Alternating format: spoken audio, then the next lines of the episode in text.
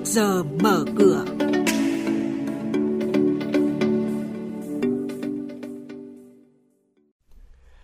Quý vị và các bạn thân mến, chuyên mục trước giờ mở cửa có những nội dung đáng chú ý sau. Đầu tư hai dự án cao tốc dài hơn 200 km. Thị trường bất động sản còn khó khăn kéo dài đến năm 2024. Thanh khoản trên thị trường chứng khoán chiều qua được cải thiện. Và ngay sau đây, biên tập viên Hà Nho và Xuân Lan sẽ thông tin chi tiết. Thủ tướng Phạm Minh Chính đồng ý với đề xuất của Bộ Giao thông Vận tải về việc các tỉnh chủ trì xây dựng tuyến cao tốc Ninh Bình Nam Định Thái Bình dài 88 km và Gia Nghĩa Trơn Thành dài 129 km.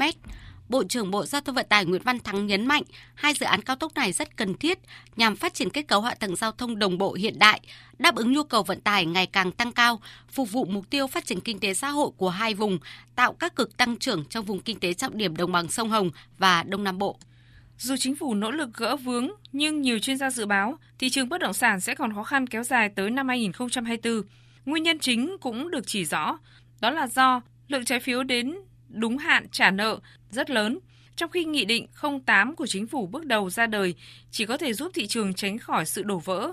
Còn về cơ bản, khả năng thanh toán nợ trái phiếu vẫn là bài toán mà chính các doanh nghiệp phải đẩy mạnh tái cơ cấu để có sản phẩm phù hợp, cung ứng ra thị trường và tạo dòng tiền để tự cứu mình.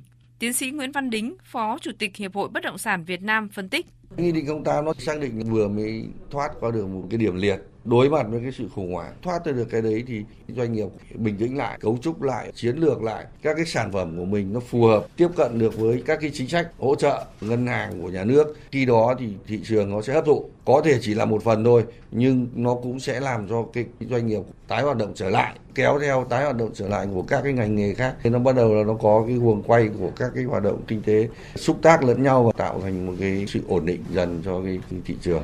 Cục Thuế thành phố Hà Nội vừa quyết định xử phạt Tổng công ty hóa dầu Petrolimex, mã là PLC.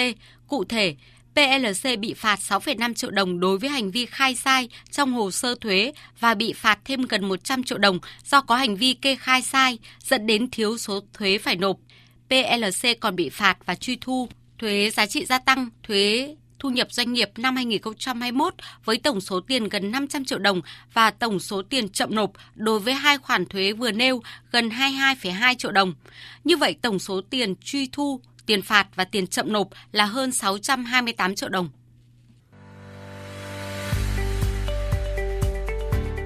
Quý vị và các bạn đang nghe chuyên mục Trước giờ mở cửa. Thông tin kinh tế vĩ mô, diễn biến thị trường chứng khoán, hoạt động doanh nghiệp niêm yết Trao đổi nhận định của các chuyên gia với góc nhìn chuyên sâu, cơ hội đầu tư trên thị trường chứng khoán được cập nhật nhanh trong trước giờ mở cửa. Tiếp theo là thông tin doanh nghiệp niêm yết. Công ty cổ phần Hoàng Anh Gia Lai mã HAG thông báo kết quả tổng doanh thu tháng 2 năm nay đạt 665 tỷ đồng.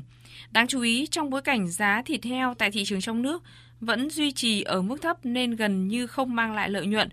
Tuy nhiên, giá chuối duy trì ở mức cao 12 đô la Mỹ một thùng cùng với sản lượng tương đương cùng kỳ, do đó toàn bộ lợi nhuận tháng 2 của doanh nghiệp chủ yếu từ kinh doanh mặt hàng chuối. Công ty cổ phần Vĩnh Hoàn mã là VHC vừa báo cáo cập nhật kết quả kinh doanh tháng 2 ghi nhận doanh thu xuất khẩu đạt 758 tỷ đồng, thấp hơn 29% so với cùng kỳ nhưng cải thiện 69% so với tháng trước đó. Xét theo thị trường xuất khẩu, tất cả thị trường xuất khẩu của Vĩnh Hoàn sang Mỹ, Trung Quốc, châu Âu hay thị trường nội địa đều phục hồi.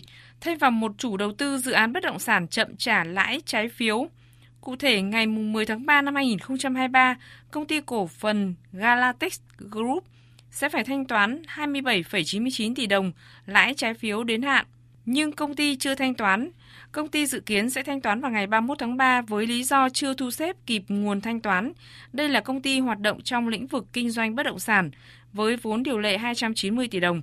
Người đại diện pháp luật là Lý Trường An, trên thị trường chứng khoán, phiên giao dịch chiều qua, thị trường rung lắc mạnh, chỉ số VN Index liên tục đổi sắc và biến động trong biên độ hẹp, dù rổ VN30 vẫn giữ được sắc xanh và nhóm cổ phiếu bất động sản tiếp tục duy trì đà khởi sắc, nhưng áp lực bán chiếm ưu thế khiến thị trường vẫn chìm trong sắc đỏ và VN Index kết phiên trong trạng thái điều chỉnh nhẹ. Điểm tích cực chính là chỉ số chung tiếp tục trụ vững trên ngưỡng kháng cự mạnh 1.050 điểm với thanh khoản tăng vọt lên mức cao nhất trong hơn nửa tháng qua, vượt xa mức 10.000 tỷ đồng.